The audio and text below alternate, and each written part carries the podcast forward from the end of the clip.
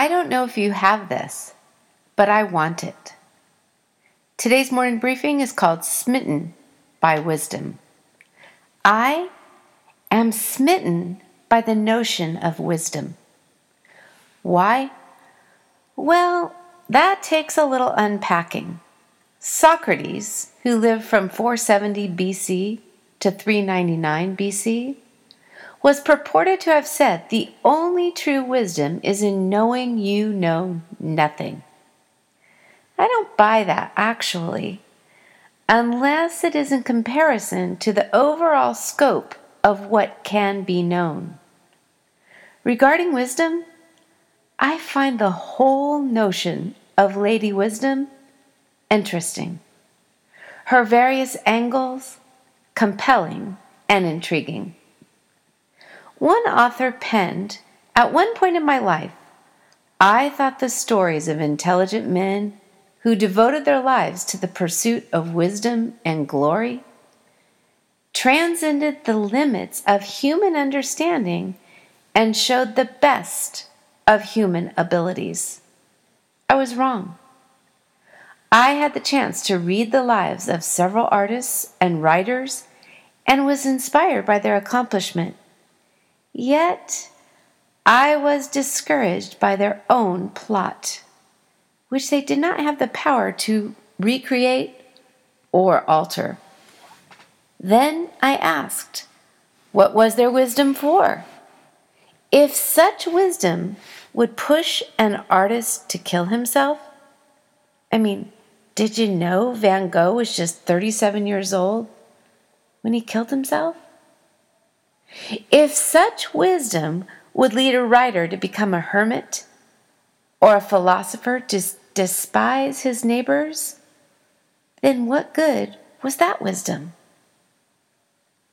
And as for Socrates, why didn't he heed Solomon's words some 500 years earlier?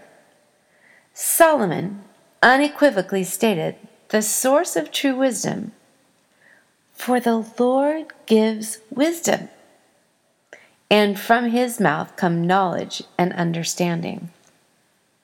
From the book of Proverbs. Real wisdom comes from God. The world only offers a counterfeit.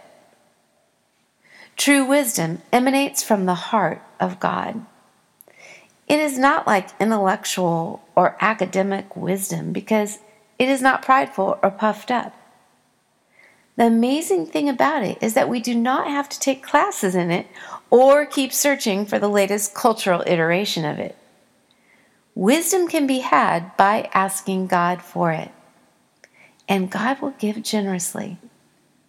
From our Lord's brother, if any of you lacks wisdom, he should ask God, who gives generously to all without finding fault, and it will be given to him. James chapter 1, verse 5. A little further into his book, James expounds on the nature of God's wisdom. In chapter 3, he writes, But the wisdom that comes from heaven is first of all pure, then peace loving, considerate, submissive, full of mercy and good fruit, impartial, and sincere. If we seek to know God, His wisdom, His directions and plans for us, we will be wise. Through studying His Word, which takes discipline, I might add, and communing with Him. The wisdom of the world can never replace the wisdom of God. So, how do we understand this wisdom to make it our own? The scope of wisdom, I believe, includes these six elements. First, understanding, grasping what is true, right, and lasting. Second, wisdom includes discretion, the ability to decide responsibly. Third, prudence, wise in handling practical matters, exercising good judgment, common sense, careful about one's conduct. Fourth, discernment. That is keen insight. So we have understanding, discretion, prudence, discernment, to which I add knowledge, which is the sum of scholarly learning through the ages.